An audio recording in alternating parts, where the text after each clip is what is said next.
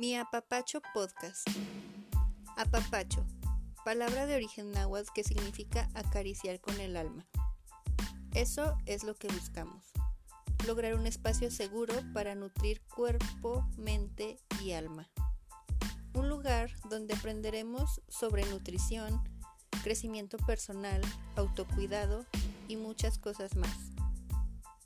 Soy Angie Silva, nutrióloga, y te invito a que me acompañes en esta aventura llena de aprendizajes para darnos ese apapacho que todos necesitamos, pero a veces no nos damos. Bienvenidos.